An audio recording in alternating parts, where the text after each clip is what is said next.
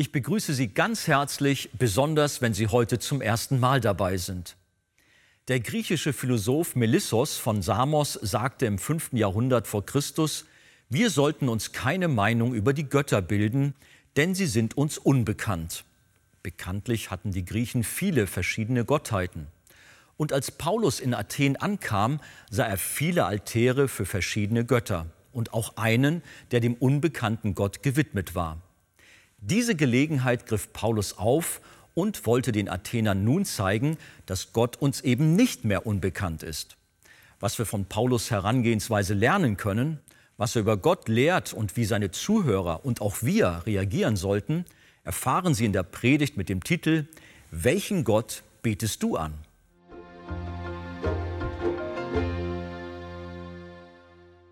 Apostelgeschichte siebzehn von Vers zweiundzwanzig bis dreiundzwanzig. Da stellte sich Paulus in die Mitte des Areopags und sprach: Ihr Männer von Athen, ich sehe, dass ihr in allem sehr auf die Verehrung von Gottheiten bedacht seid. Denn als ich umherging und eure Heiligtümer besichtigte, fand ich auch einen Altar, auf dem geschrieben stand, dem unbekannten Gott. Nun verkündige ich euch den, welchen ihr verehrt, ohne ihn zu kennen. Da steht also Paulus nun vor den Intellektuellen Athens, um seine in deren Augen Religion oder Philosophie vorzustellen, denn das wollten sie ja nun wissen. Seine Worte, die er nun hier findet, waren sehr wohl überlegt. Er stand noch unter dem Eindruck der vielen Götzen, die er in der Stadt gesehen hat, doch er fängt nicht an, die Athener deswegen zu kritisieren oder gar zu beschimpfen. Er sagt nicht, sehr geehrte Herren, ich bin schon viel in der Welt herumgekommen, aber so viele Götzen habe ich noch nirgendwo auf einem Haufen gesehen. Er sagt auch nicht, sag mal, habt ihr mal überlegt, dass das vielleicht Quatsch ist, Götzen anzubeten? So fängt er nicht an, sondern er knüpft an ihrem Bekenntnis an, das er beim Spaziergang durch die Stadt entdeckt hat. Er fängt anders an, als er es zuvor in den Synagogen getan hat. In den Synagogen erklärte er den Menschen Jesus Christus als den Messias, basierend auf dem, was das Alte Testament schon über Gott und über Christus schreibt. Denen hat er erklärt, was zum Beispiel das Sühnopfer für eine Bedeutung hat und wie Christus dieses Sühnopfer erfüllt. Aber das kann er den Philosophen in Athen nicht erklären, weil für sie ist ein Sühnopfer von keiner Bedeutung, kennen sie nicht. Also schaut er, wo er einen Anknüpfungspunkt in ihrer Welt findet. Das ist ein guter Gedanke, dass wir schauen, was verstehen die Menschen, mit denen wir sprechen. Er knüpft also an das Bekenntnis an, das er beim Spaziergang durch die Stadt entdeckt hat. Er sagt, ihr Männer von Athen, ich sehe, dass ihr in allem sehr auf die Verehrung von Gottheiten bedacht seid. Denn als ich umherging und eure Heiligtümer besichtigte, fand ich auch einen Altar, auf dem geschrieben stand, dem unbekannten Gott. Das heißt, liebe Athener, ihr betet einen Gott an, den ihr nicht kennt. Welchen Gott betest du an? Und dann kommt sein berühmtes Eröffnungsstatement. Nun, sagt er, verkündige ich euch den, welchen ihr verehrt, ohne ihn zu kennen. Ich erkläre euch jetzt mal, das ist spannend. Die waren total heiß auf Götter. Das drückte sich im gesamten Stadtbild aus. Und jetzt kommt einer und oh, der erzählt uns jetzt von einem neuen Gott. Und vielleicht ist es ja sogar der unbekannte Gott, für den wir ja schon ein Altarbild aufgerichtet haben. Also, Paulus fängt an. Und er sagt jetzt im Wesentlichen, und das ist dann von Vers vierundzwanzig die folgenden Verse. Er zeigt ihnen jetzt, wer Gott ist. Und wir hören mal zu, was er ihnen sagt. Er fängt erstens an bei Gott, dem Schöpfer. Vers vierundzwanzig, schaut in die Bibel. Der Gott, der die Welt gemacht hat und alles, was darin ist. Er, der Herr des Himmels und der Erde, wohnt nicht in Tempeln, die von Händen gemacht sind. Er spricht hier von Gott, dem Schöpfer. Das war anders als ihre Philosophie. Besonders anders als die Philosophie der Epikureer, die den Zufall betonten, dass alles per Zufall entstanden ist. Und es war auch anders als die Philosophie der Stoiker, die in allem Gott sahen. Paulus spricht hier plötzlich von einem persönlichen Gott, der Himmel und Erde gemacht hat. Er erklärt Gott vor dem Hintergrund ihrer Weltanschauung, nämlich, dass dieser lebendige Gott anders ist als das, was sie glauben, was Gott sei. Und deswegen ist für ihn die Schlussfolgerung, wisst ihr, es macht keinen Sinn, diesen Gott, der von Ewigkeit war und Schöpfer Himmels und der Erden ist, ihn auf einen Tempel reduzieren zu wollen. Den kriegt ihr doch nicht eingefangen in euren Standbildern. Der ist viel größer als eure Skulpturen und als eure Schreine. Der Gott, von dem ich euch erzähle, ist nicht an einen Ort gebunden oder durch Tempel begrenzt, denn er ist der Gott, der alles in der Welt gemacht hat. Er wohnt nicht, sagt er, in Tempeln, die von Händen gemacht sind. Also, der Gott, den ihr sucht, das ist ein Gott, der Schöpfer ist und der nicht geografisch begrenzt ist. Er geht weiter. Er sagt ihnen zweitens, dass dieser Gott auch unser Leben erhält. Vers fünfundzwanzig. Er lässt sich auch nicht von Menschenhänden bedienen, als ob er etwas benötigen würde, da er doch selbst allen Leben und Odem und alles gibt. Mit anderen Worten, Gott hat nicht nur, liebe Athener, euer Leben geschaffen, sondern Gott erhält auch euer Leben. Das heißt, dieser Gott schenkt dir jeden Atemzug, den du tust. Er ist nicht von uns abhängig, sondern wir sind von ihm abhängig. Dann zeigt er ihnen drittens, dass dieser Gott Herr ist über die Geschichte und über Nationen. Vers sechsundzwanzig. Und er hat aus einem Blut, damit ist Adam gemeint, jedes Volk der Menschheit gemacht, dass sie auf dem ganzen Erdboden wohnen sollen. Und hat im Voraus verordnete Zeiten und die Grenzen ihres Wohnens bestimmt. Dies hat Gott mit einer Absicht getan, nämlich Vers siebenundzwanzig, damit sie den Herrn suchen sollen. Die Menschen, die im Bild Gottes geschaffen sind, sollten ihn suchen und sich nach ihm ausstrecken und ihn auch finden.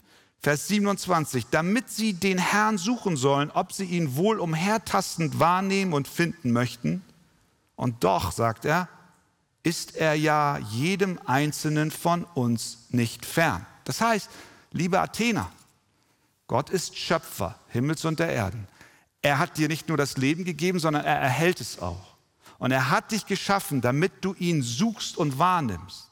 Und weißt du was, lieber Athener, dieser Gott, der lebendige Gott, dein Schöpfer, ist nicht fern. Er ist dir nah. Du bist weit weg von ihm aufgrund deiner Sünde. Aber tatsächlich, wenn wir unsere Sünden nicht hätten und sie uns nicht von ihm trennen würden, dann wäre dieser Gott, den ihr nicht kennt, sehr zugänglich für euch. Denn, Vers achtundzwanzig, in ihm leben, weben und sind wir. Ein Zitat von einem Dichter der damaligen Zeit. Er sagt, Gott ist überhaupt nicht so, wie ihr denkt. Irgendwo eine ferne Gottheit, die irgendwann mal alles in Gang gesetzt hat und uns dann uns selbst überlassen hat. Nein, nein, Gott ist viel zugänglicher, als du es je gedacht hast. Was uns von ihm trennt, ist nichts anderes als unser Ungehorsam und unsere Rebellion. Viertens, er sagt ihnen, dass Gott auch der Vater aller Menschen ist. Vers neunundzwanzig. Da wir nun von göttlichem Geschlecht sind, dürfen wir nicht meinen, die Gottheit sei dem Gold oder Silber oder Stein gleich, einem Gebilde menschlicher Kunst und Erfindung. Wir sind von göttlichem Geschlecht, sagt er. Damit meint er, dass Gott der Vater aller Menschen durch die Schöpfung ist. Er meint nicht das geistliche Leben. Wir werden erst zu Kindern Gottes durch den Glauben und er wird unser Vater und wir werden in seine Familie aufgenommen durch den Glauben an Christus. Nein, was er hier meint ist, wir sind Kinder Gottes, weil Gott der Vater uns alle geschaffen hat. Da wir nun von göttlichem Geschlecht sind, können wir doch nicht meinen, diesen Gott in Gold oder Silber oder Stein festhalten zu können oder ihn durch Kunst und Erfindung anfassbar zu machen. Und dann fünftens kommt er zum Höhepunkt seiner Ansprache. Bis hierhin haben sie ihm gut folgen können. Ja, das ist ein interessantes Konzept. Da ist ein Schöpfergott, ein Gott, der die Welt erhält. Auch interessant der Gedanke, dass wir von ihm kommen und dass er die Geschicke der Welt regiert. Aber dann sagt Paulus, dieser Gott, von dem ich euch erzähle, ist der Richter der ganzen Erde. Vers dreißig Ende. Jetzt aber gebietet dieser Gott allen Menschen überall Buße zu tun, weil er einen Tag festgesetzt hat, an dem er den Erdkreis in Gerechtigkeit richten wird durch einen Mann, den er dazu bestimmt hat und den er für alle beglaubigte, indem er ihn aus den Toten auferweckt hat. Bis dahin war alles okay, das war ja noch nachvollziehbar, aber als er plötzlich von einem Gerichtstermin sprach, von einem richtenden Gott, von einem, der einen Mann senden wird, der Richter ist und der ist auch noch beglaubigt durch die Auferstehung, da war Schluss. Denn die Auferstehung war für sie überhaupt keine Kategorie, in der sie gedacht haben. Und so fingen sie an, ihn zu verspotten. Das war ein Scheidepunkt dieser Versammlung. Die Epikureer, die glaubten, wenn du tot bist, dann bist du tot. Dann gibt es kein Leben nach dem Tod. Und das Gericht muss nicht gefürchtet werden, weil nach dem Grab nichts weiter kommt. Aber als Paulus von Jesus sprach, den Mann, den Gott aus den Toten auferweckt hat, da fingen sie an zu lachen. So ein blödes Gerede hatten sie noch nicht gehört. Vers zweiunddreißig. Als sie aber von der Auferstehung der Toten hörten, spotteten die einen. Die anderen aber sprachen, wir wollen dich darüber nochmals hören. Also die einen haben ihn ausgelacht und die anderen haben gesagt, naja, okay, ist ganz interessant, gib mir mal die Visitenkarte, wir rufen dich an, wenn wir mehr hören wollen. So machst du das immer mit dem Vertreter an der Haustür. Ja, ihr Staubsauger hört sich interessant an, dann geben Sie mir mal Ihre Visitenkarte, wenn ich vielleicht mal im halben Jahr einen Staubsauger brauche, dann melde ich mich bei Ihnen. Und dann denkst du innerlich, nee, nee, ich melde mich doch nie bei dem. Das war die andere Reaktion. Der erzählt uns hier von Gott und vor allen Dingen von der Auferstehung. Mach's gut. In dem Moment, als er von der Auferstehung aus den Toten sprach, gab es einen Scheidepunkt in dieser Versammlung. Und was tat Paulus? Vers dreiunddreißig. Er ging aus ihrer Mitte hinweg. Das ist ein Stück weit Ermutigung in seiner Reaktion, denn wir müssen uns vor Augen malen, das ist der Apostel Paulus, der Hochgebildete, der wirklich alle Mühe hineingegeben hat, jetzt dieser intellektuellen Elite Gott zu erklären. Und alles, was er an Reaktion bekam, war Spott und Vertröstung. Und er ging aus ihrer Mitte hinweg.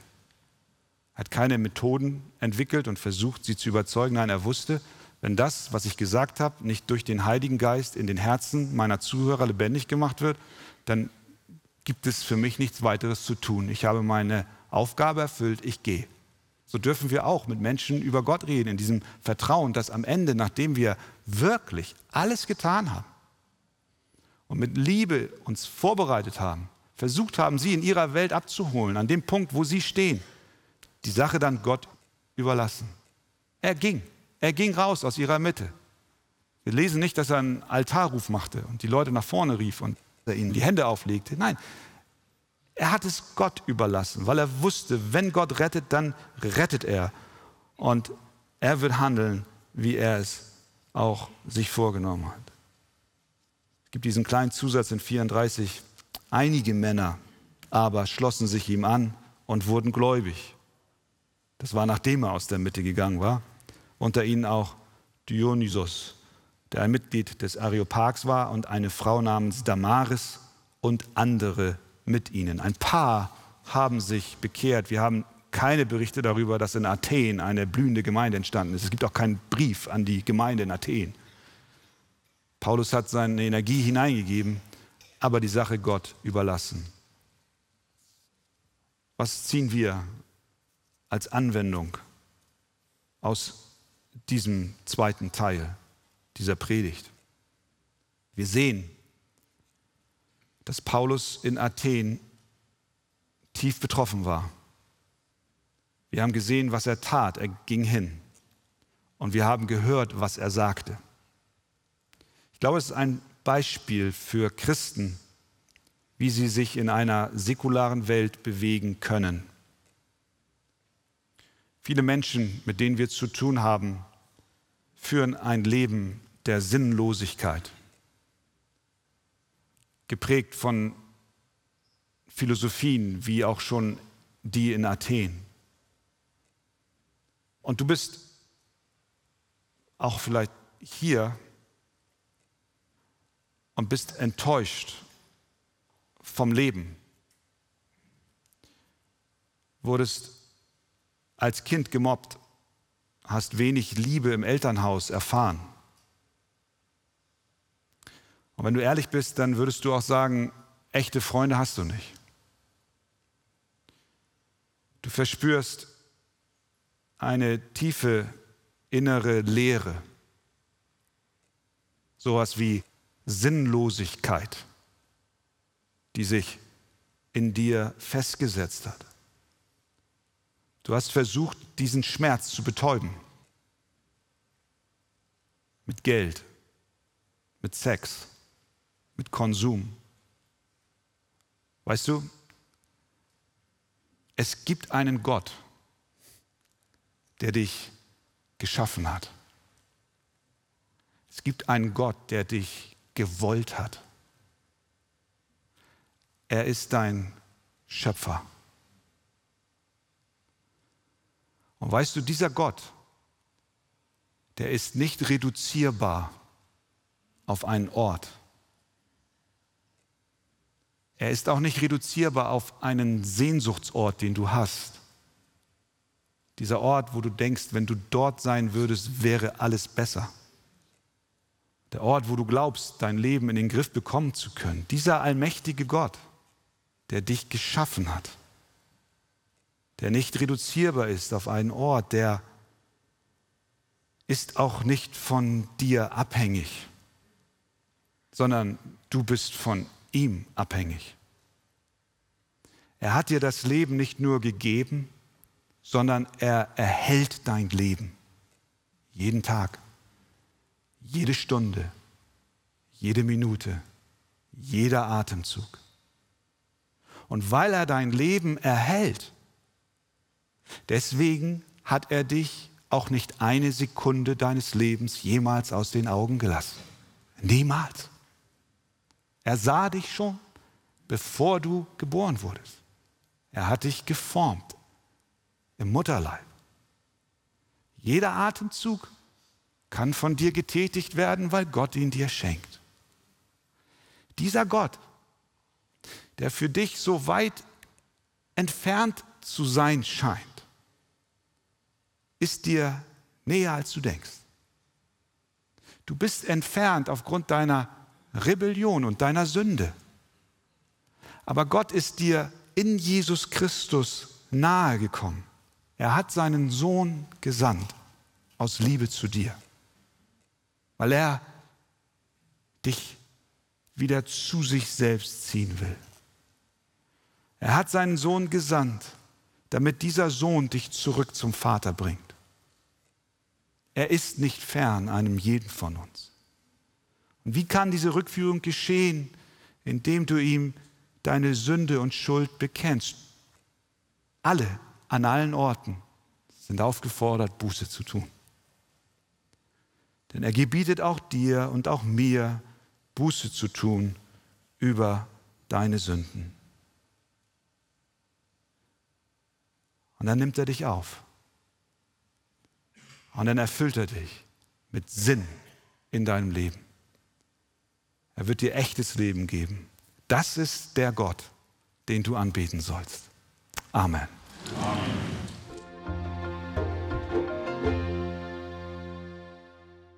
Paulus befand sich in Athen und stand immer noch unter dem Eindruck der vielen Altäre und Götzenbilder. Doch er hatte auch einen Altar wahrgenommen, den die Athener dem unbekannten Gott gewidmet hatten. Ja, Pastor Wegert, was können wir von Paulus lernen? Wie ist er dort vorgegangen? Einmal können wir sagen, er hat nicht religiös gescholten. Er hat die Athener nicht angeklagt, wie verkehrt sie sind, sondern er hat das mit sehr viel Einfühlungsvermögen gesagt. Er hat sie abgeholt aus ihrer Kultur, aus ihrer falschen Religion und hat gesagt, ihr seid ja auf dem richtigen Weg, ihr wollt anbeten, aber ihr betet nicht den richtigen Gott an, und hat ihn dann so weise und klug angefangen, Christus zu predigen. Mhm. Die Athener waren religiöse Leute. Heutzutage ist es eher so, dass die Menschen gar nicht an Gott glauben. Nun heißt der Titel unserer Predigt, welchen Gott betest du an? Trifft das dennoch auf die Leute heutzutage zu? Ja, natürlich. Sie behaupten, dass sie keinen Gott anbeten. Aber das ist natürlich nur subjektiv aus ihrer Wahrnehmung so. Objektiv ist jeder Mensch ein Anbeter. Die Bibel erklärt uns, dass wir Menschen geschaffen worden sind mit dem Ziel und Zweck, um Gott anzubeten. anzubeten und ihn zu verherrlichen. Das ist das Naturell eines jeden Menschen. Er möchte anbeten. Und deshalb sagt ja auch schon die Bibel, dass Gott die Ewigkeit in ihr Herz hineingelegt hat. Und wenn sie denn nun den wahren und lebendigen Gott, ihren Schöpfer, verwerfen, weil er sie erwischt hat mit ihrer Sünde und sie sich dem nicht stellen wollen, dann sagen sie, es gibt keinen Gott. Wir beten niemanden an. Und doch beten sie ihren Erfolg an. Sie beten ihr Ego an. Sie beten ihr Geld an. Sie beten ihre Frau an. Nennen sie sogar ihre Angebetete. Manche beten die Fitness an. Andere beten auch ihren Hund an. Aber irgendetwas verherrlichen wir. Und da liegt eben die Not der Menschen heute. Mhm. Aber warum ist es so wichtig, den einzig wahren Gott und seinen Sohn Jesus Christus zu kennen? Ja, weil es nur einen einzigen Gott gibt. Hm. Und die Bibel sagt es ja auch, dass der lebendige Gott, der Schöpfer aller Dinge ist, der Gott Abrahams, Isaaks und Jakobs. Und Jesus hat das wunderschön gesagt. Andi, ich habe schon geahnt, dass diese Frage kommt. Johannes siebzehn, Vers drei. Das ist aber das ewige Leben, dass sie dich, den allein wahren Gott und den du gesandt hast, Jesus Christus, erkennen. Liebe Zuschauer, beten Sie auch an, bitte tun Sie es. Sie sind zur Anbetung geschaffen. Gott hat ihnen das Ziel ihres Lebens dahingehend bestimmt, dass sie ein Anbeter des einen wahren, lebendigen Gottes in Jesus Christus sein dürfen. Suchen Sie ihn, beten Sie ihn an, und ihnen wird der Weg zum Leben gezeigt. Gott segne Sie.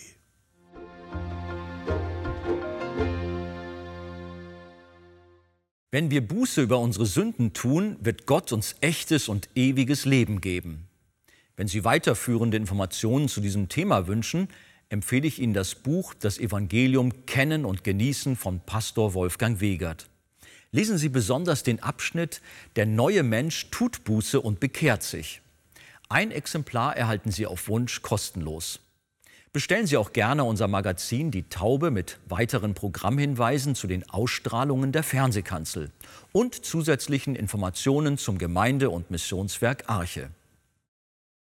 Wir freuen uns über jeden Kontakt zu unseren Zuschauern. Sie erreichen uns per Brief, E-Mail oder zu nachfolgenden Zeiten unter der eingeblendeten Telefonnummer. Näheres zur evangelisch-reformierten Freikirche Arche finden Sie im Internet. Viele unserer Zuschauer sind für die Fernsehkanzel sehr dankbar. Sie beten für uns, sie machen die Sendung weiter bekannt und helfen uns auch finanziell. Herzlichen Dank für jede Form der Unterstützung. Über eine Spende auf die eingeblendete Kontoverbindung würden wir uns sehr freuen. Das war's für heute. Ich bedanke mich fürs Zuschauen und wünsche Ihnen Gottes Segen.